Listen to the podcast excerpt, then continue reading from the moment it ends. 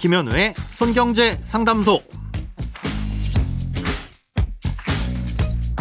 새는 돈 맞고 숨은 돈 찾아드립니다. 손경제 상담소 김현우입니다. 저축, 보험, 대출, 연금, 투자까지 돈에 관련된 고민이라면 무엇이든 맡겨주세요. 오직 당신만을 위한 맞춤 상담. 먼저 오늘 사연 만나봅니다.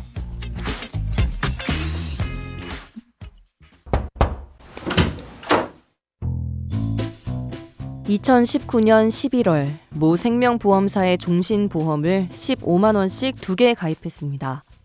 저희 회사로 방문한 설계사의 설명을 듣고 여러 명이 가입했는데요.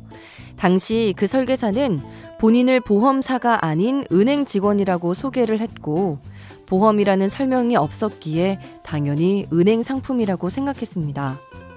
2년쯤 지난 후에야 상품에 대해 제대로 알게 되었고, 당시 해약하면 절반 이상 손해라 어쩔 수 없이 유지하게 되었습니다. 그러다 최근 불안전 판매는 보험료 전액이 환급 가능하다는 글을 보고 금융감독원에 민원을 넣었더니 얼마 후 보험사로부터 가입 당시 줬던 한 돈짜리 환급 열쇠 두 개를 반납하면 환급해 주겠다는 연락이 왔습니다. 당시 받았던 금 열쇠는 이미 처분하고 없어서 현금으로 주겠다고 했더니 현재 금 시세로 35만 원 가량을 입금하라더군요.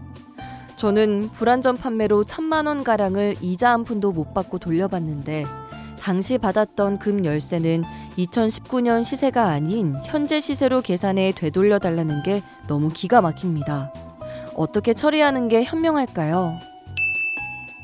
네, 오늘 사연은 법률적인 검토가 필요한 내용이어서 이 손경제 플러스에 목요일마다 출연하시는 조세영 변호사님께 미리 자문을 구해서 안내해 드립니다.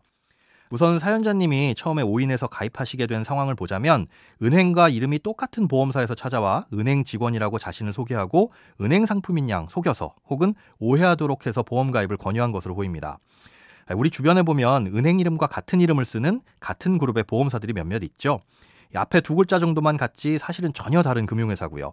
그런데 은행 직원이라 소개했으니 이건 분명 잘못된 일이고 또 가입 당시 교부해야 할 서류도 제대로 드리지 않았기 때문에 상품에 대해서도 제대로 알지 못하고 계셨다고 생각이 됩니다.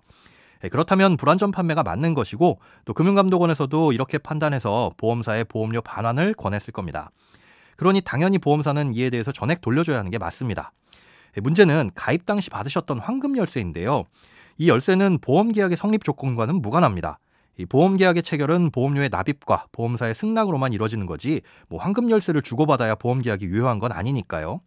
그 황금 열쇠는 설계사 개인이 이 계약 체결에 대한 답례로 제공한 것일 뿐입니다. 그러니 황금 열쇠와는 무관하게 보험료를 전액 환불받을 권리는 불완전 판매라는 것만으로도 성립이 되는 거죠. 그렇다면 황금 열쇠는 어떻게 하느냐? 아, 계약 체결의 답례로 제공한 것인데 계약이 무효가 됐으니 이 설계사 입장에선 부당이득이라고 생각하고 돌려달라고 하는 것으로 보입니다. 그런데 법에서는 보험 계약을 체결할 때 제공할 수 있는 금품의 가격을 정해놓고 있는데요. 1년치 보험료의 10%와 3만 원 중에서 적은 금액을 넘지 못하도록 규정하고 있습니다. 보험 시장의 모집 질서가 문란해질 수 있기 때문인 거죠.